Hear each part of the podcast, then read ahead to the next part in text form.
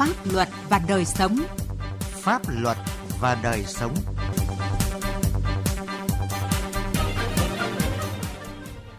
Xin kính chào quý vị và các bạn. Chương trình Pháp luật và đời sống hôm nay xin dành toàn bộ thời lượng chương trình đề cập tình trạng vi phạm tội phạm trong vùng đồng bào dân tộc thiểu số và công tác đấu tranh phòng chống tội phạm tại các địa bàn có đông đồng bào dân tộc thiểu số sinh sống. Pháp luật đồng hành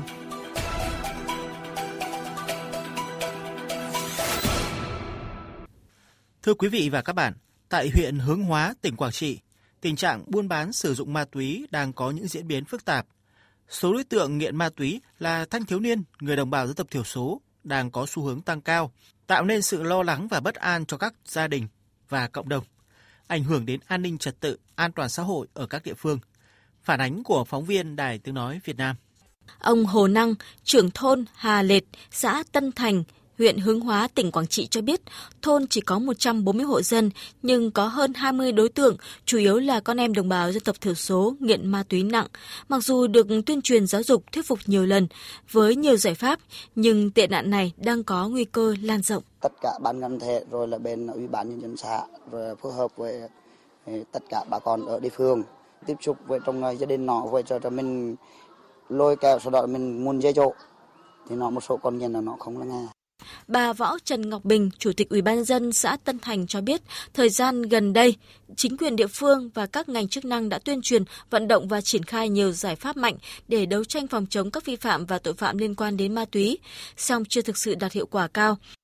Lực lượng công an xã đã phối hợp với lực lượng biên phòng phát hiện được 3 vụ trên 9 đối tượng, à, thu giữ 6.682 viên ma túy tổng hợp.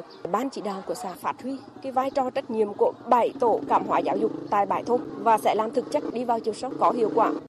Theo số liệu thống kê của các ngành chức năng huyện Hướng Hóa, trên địa bàn huyện có gần 1.000 người sử dụng trái phép chất ma túy, tập trung chủ yếu là ở khu vực giáp biên giới như thị trấn Lao Bảo, các xã A Túc, Tân Thành, Tân Long, xã Thanh và xã Thuận. Đáng lo ngại gần đây xuất hiện nhiều hơn các đối tượng là người dân tộc thiểu số có hoạt động phạm tội về ma túy. Đã xuất hiện nhiều trường hợp con em đồng bào dân tộc thiểu số do thiếu công an việc làm, ăn chơi lêu lỏng, bị sức hút của đồng tiền tham gia vào các đường dây mua bán vận chuyển trái phép ma túy. Đối tượng Hồ Văn Sự vừa bị lực lượng công an huyện Hướng Hóa bắt giữ khi đang vận chuyển 12.000 viên ma túy tổng hợp là một ví dụ điển hình. Ân nhân ma túy của Hồ Văn Bun, người Lào, tiền công là 2 triệu đồng. Tôi biết tôi vận chuyển ma túy là vi phạm pháp luật, nhưng tôi cần tiền. Từ đầu năm đến nay, với nhiều giải pháp đồng bộ, các lực lượng chức năng kiểm soát, nắm chắc các địa bàn, theo dõi chặt chẽ các đối tượng đường dây có biểu hiện tham gia vận chuyển buôn bán ma túy chính xác để lập án đấu tranh. Vì vậy, trong năm qua đã phá thành công 5 chuyên án, 15 vụ án với hơn 30 đối tượng vận chuyển buôn bán ma túy, thu giữ hơn 140.000 viên ma túy tổng hợp, 13 kg ma túy đá, 1 kg heroin. Thiếu tá Hồ Văn Hiếu, Phó trưởng đồn biên phòng cửa khẩu quốc tế Lao Bảo và Trung tá Lê Anh Tuấn, đội cảnh sát điều tra tội phạm về ma túy huyện Hương Hóa cho biết. Chúng tôi đã triển khai lực lượng xuống bám nắm tình hình địa bàn, thu thập tài liệu, tăng cường công tác nghiệp vụ, điều tra xác minh các đối tượng đường dây, tụ điểm để lập các kế hoạch đấu tranh bắt giữ. Ban chỉ huy huyện phối hợp với các lực lượng đóng quân trên địa bàn để làm sao đó có những cái giải pháp và có những cái biện pháp đấu tranh có một cách hiệu quả nhất để nhằm kiềm chế cái ờ, lực lượng ma túy xâm nhập vào cái địa bàn nội địa. Cuộc chiến đối với tội phạm ma túy vẫn còn nhiều cam go thử thách, đòi hỏi sự vào cuộc một cách quyết liệt tăng cường công tác phối hợp giữa các cơ quan ban ngành và chính quyền địa phương trong đấu tranh ngăn chặn, đẩy lùi tình trạng vận chuyển, buôn bán và sử dụng ma túy đang diễn ra nhức nhối như hiện nay, mang lại cuộc sống bình yên cho mọi người, mọi nhà trên tuyến biên giới, vùng đồng bào dân tộc thiểu số của tỉnh Quảng Trị.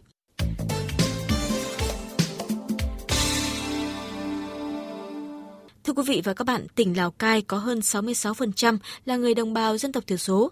Những năm qua, chính quyền ngành chức năng ở đây đã rất quan tâm đến công tác tuyên truyền phổ biến pháp luật cho các cộng đồng dân tộc. Từ đây, các vụ việc vi phạm pháp luật của đồng bào giảm đáng kể, giúp tình hình an ninh trật tự tại địa bàn được ổn định. Tình trạng tảo hôn, hôn nhân cận huyết, vi phạm các quy định pháp luật đã giảm đáng kể. Bài viết của Tuấn Nam, phóng viên Đài Tiếng Nói Việt Nam về nội dung này. Theo báo cáo của các huyện, thị xã, thành phố, năm 2022, tỉnh Lào Cai có 219 phụ nữ dân tộc thiểu số dưới 18 tuổi sinh con lần đầu, bằng 32% so với năm 2021. Trong đó, phụ nữ dân tộc Mông là chủ yếu. Đến hết tháng 9 năm 2022, các địa phương đã tuyên truyền, vận động, ngăn chặn được 157 người từ bỏ ý định về chung sống với nhau như vợ chồng, trong đó có 51 trường hợp là học sinh. Tình trạng tảo hôn, hôn nhân cận huyết trên địa bàn vùng cao của tỉnh Lào Cai đã có chiều hướng giảm. Xã Sảng Ma Sáo là một xã ở vùng cao của huyện Bát Sát, tỉnh Lào. Xã Sảng Ma Sáo, huyện Bát Sát, tỉnh Lào Cai, với hơn 90% người dân là người dân tộc Mông. Ông Tráng A Dè, trưởng thôn khu Chủ Phìn, xã Sảng Ma Sáo cho biết, ở địa bàn trước đây thường xuyên xảy ra tình trạng tảo hôn, người dân không chấp hành các quy định về an toàn giao thông như đội mũ bảo hiểm, không mang giấy tờ xe. Từ đây, chính quyền địa phương đã triển khai nhiều giải pháp để tuyên truyền, phổ biến pháp luật đến người dân dưới các hình thức như phát tờ rơi, tổ chức các cuộc thi tìm hiểu pháp luật. Trong năm 2022, tình hình an ninh thôn bản đã được đảm bảo, không còn xảy ra tình trạng tảo hôn, vi phạm pháp luật nghiêm trọng tại địa bàn. Chúng tôi được cán bộ phụ trách ờ, thôn với ờ, đồng chí ờ, tuyên vận ở xã là xuống tận thôn cùng với chúng tôi phối hợp với nhau là tuyên truyền cho bà con. Tuyên truyền Ờ, thứ nhất là một số cái luật, thứ nhất là luật hôn nhân gia đình này, luật đất đai này, với ờ, luật về lâm nghiệp. Vấn đề tảo hôn ấy, thì trên địa bàn tôi thì trong năm nay ấy, thì chưa xảy ra nó có 3 trường hợp là từ ờ, 16 đến 17 tuổi vừa là có ý định đến ở với nhau thôi. Tuy nhiên là chúng tôi là đã đến vận động gia đình và tách các cháu là nhà nào về nhà đấy. Tại địa bàn xã Sảng Ma Sáo tình trạng tảo hôn đã giảm đáng kể. Đa số người dân chấp hành các quy định về an toàn giao thông chưa có vụ việc vi phạm pháp luật nghiêm trọng xảy ra chị Vư Thị Vá người dân ở thôn Ma Su Sứ 1 cho biết chị thường xuyên tham gia các buổi tuyên truyền pháp luật bằng tiếng Mông nên rất dễ hiểu. Qua các buổi tuyên truyền này, chị lại về thôn nói lại cho bà con để tuân thủ các quy định của pháp luật, đặc biệt là vấn đề tảo hôn. Đấy đang đi học thì nhà trường tuyên truyền thì cũng được nghe nhiều nhưng bây giờ thì về trong thôn thì vẫn thế. Mọi các lãnh đạo, các sếp đi cũng tuyên truyền về cái hôn tạo hôn là à, con gái thì phải từ đủ tuổi 18 tuổi trở lên mới được kết hôn. Còn con trai thì cũng phải từ đủ tuổi 20 tuổi trở lên mới được đăng ký kết hôn. Xung quanh đây thì có có mấy đứa cháu gái bây giờ đang tuổi học lớp 8 lớp 9 trẻ vẫn còn đi chơi bọn chị mà là đi đi thì chỉ đi thôi đừng có mà đi lấy chồng sớm. Bây giờ mười, mười mấy tuổi thôi à? 14 tuổi thôi. Xong là chị cũng tuyên truyền cho họ. Tỉnh Lào Cai có đường biên giới kéo dài hơn 180 km, tiếp giáp với tỉnh Vân Nam Trung Quốc. Đây là khu vực có 15 cộng đồng dân tộc thiểu số cùng sinh sống, như Mông, Giao, Hà Nhì, Kinh. Người dân hai bên biên giới thường xuyên qua lại và có các mối quan hệ thân tộc, họ hàng. Đại tá Sèn Việt Huynh, Phó Chỉ huy trưởng Bộ Chỉ huy Bộ đội Biên phòng tỉnh Lào Cai cho biết, trong năm 2022, tại địa bàn biên giới, tình hình vi phạm pháp luật của người dân tộc thiểu số chủ yếu là xuất nhập cảnh trái phép. Để đấu tranh với các hành vi này, lực lượng biên phòng đã tổ chức thực hiện việc phối hợp với chính quyền địa phương tuyên truyền đến người dân các quy định của pháp luật. Cụ thể, hàng tuần, hàng tháng, các tổ công tác biên phòng tuyên truyền trực tiếp bằng tiếng dân tộc đến bà con, nắm rõ các quy định tiến hành phối hợp với chính quyền địa phương, thôn bản, ký cam kết về đảm bảo an ninh trật tự, tuần tra đường biên mốc giới, không xuất nhập cảnh trái phép qua địa bàn. Ờ, đảm bảo được an ninh trật tự ở khu vực biên giới. Cái thứ nhất là tuyên truyền vận động cho ờ, nhân dân khu vực biên giới nắm vững các cái đường lối chủ trương chính sách của Đảng, pháp luật của nhà nước, quy định của các ờ, ngành và địa phương để từ đó nhân dân chấp hành tốt các cái đường lối chủ trương chính sách của Đảng, pháp luật của nhà nước cũng như quy định của ngành địa phương. Cái thứ hai là chúng tôi đã tổ chức tuyên truyền cho nhân dân nắm được âm mưu, ý đồ của phương thức hoạt động của các loại đối tượng lợi dụng cái việc nhẹ dạ cả tin của đồng bào để ờ, tuyên truyền để lôi kéo.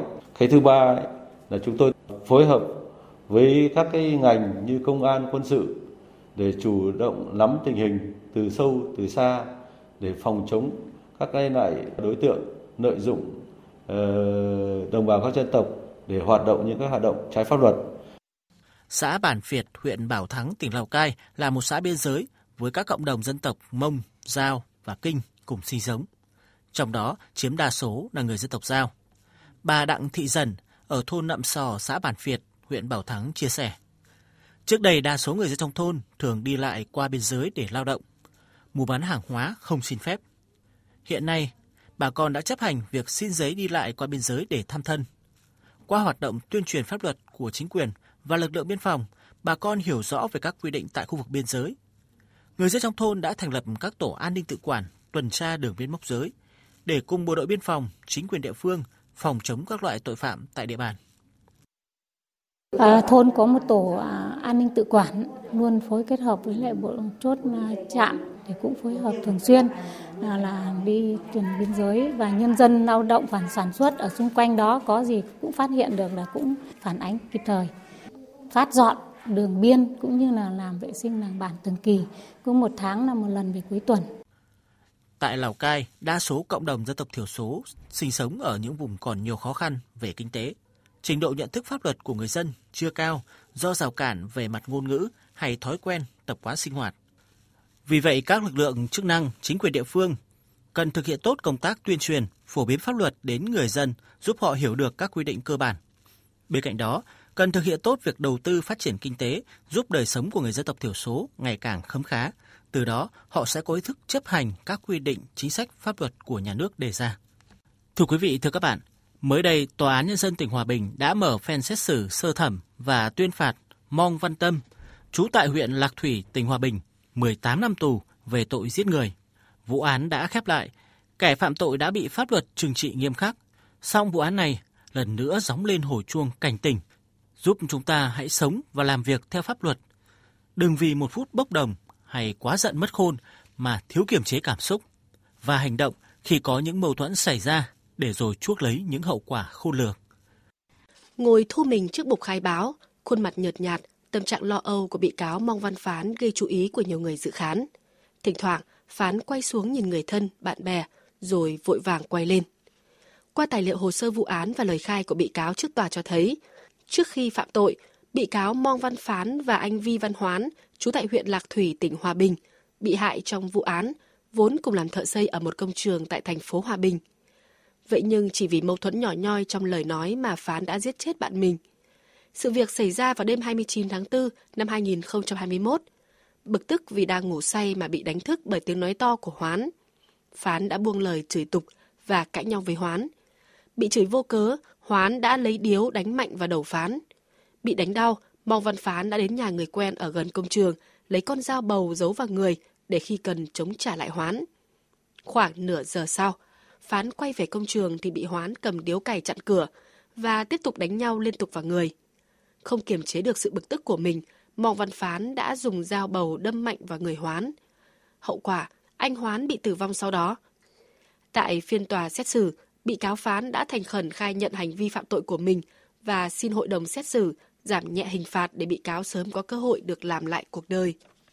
Có mặt tại phiên tòa, bà Trần Thị Hà, mẹ đẻ của bị hại dù rất uất hận trước hành vi của bị cáo, nhưng với tình cảm của người mẹ, bà Hà đã đề nghị tòa xem xét giảm nhẹ hình phạt cho bị cáo. Cái thằng này thì phải tu, thôi thì tội nghiệp, xử án tại tòa thì gia đình cũng đã có xin cho nó một cái con đường nhẹ đi. Bây giờ có như nào con mình nó không sống lại được nữa. Trong bản luận tội của mình, ông Nguyễn Xuân Thái, kiểm sát viên Viện Kiểm sát Nhân dân tỉnh Hòa Bình, giữ quyền công tố trước tòa nhận định. Trong vụ án này tuy có một phần lỗi của nạn nhân, song bị cáo đã bất chấp pháp luật và đạo lý mà dùng dao tức đi sinh mạng của bạn mình, nên cần xử lý nghiêm minh. Một phần nhỏ trong cuộc sống, đối tượng đã bất chấp pháp luật, có thường thì cương, đạo lý, giải quyết bằng bạo lực. Hậu quả là đã cướp đi sinh mạng của một con người và còn gây mất an ninh trật tự nghiêm trọng tại khu vực công cộng, gây hoang mang lo lắng trong quần chúng nhân dân. Hành vi đó phải được xử lý đáng nhằm trừng trị kẻ tội tôi và răn đe phòng ngừa những kẻ khác. Căn cứ vào toàn bộ hồ sơ vụ án, các tình tiết liên quan cũng như diễn biến tại phiên tòa, hội đồng xét xử quyết định tuyên phạt Mong Văn Phán 18 năm tù về tội giết người. Vụ án đã khép lại, kẻ phạm tội đã bị pháp luật trừng trị nghiêm khắc. Song vụ án này lần nữa gióng lên hồi chuông cảnh tỉnh chúng ta, hãy sống làm việc theo pháp luật. Đừng vì một phút bốc đồng hay quá giận mất khôn mà thiếu kiểm chế cảm xúc và hành động khi có những mâu thuẫn xảy ra, để rồi chuốc lấy những hậu quả khôn lường như bị cáo Mong Văn Phán. Đến đây, thời lượng dành cho chương trình Pháp luật và đời sống cũng đã hết. Cảm ơn quý vị và các bạn đã quan tâm theo dõi.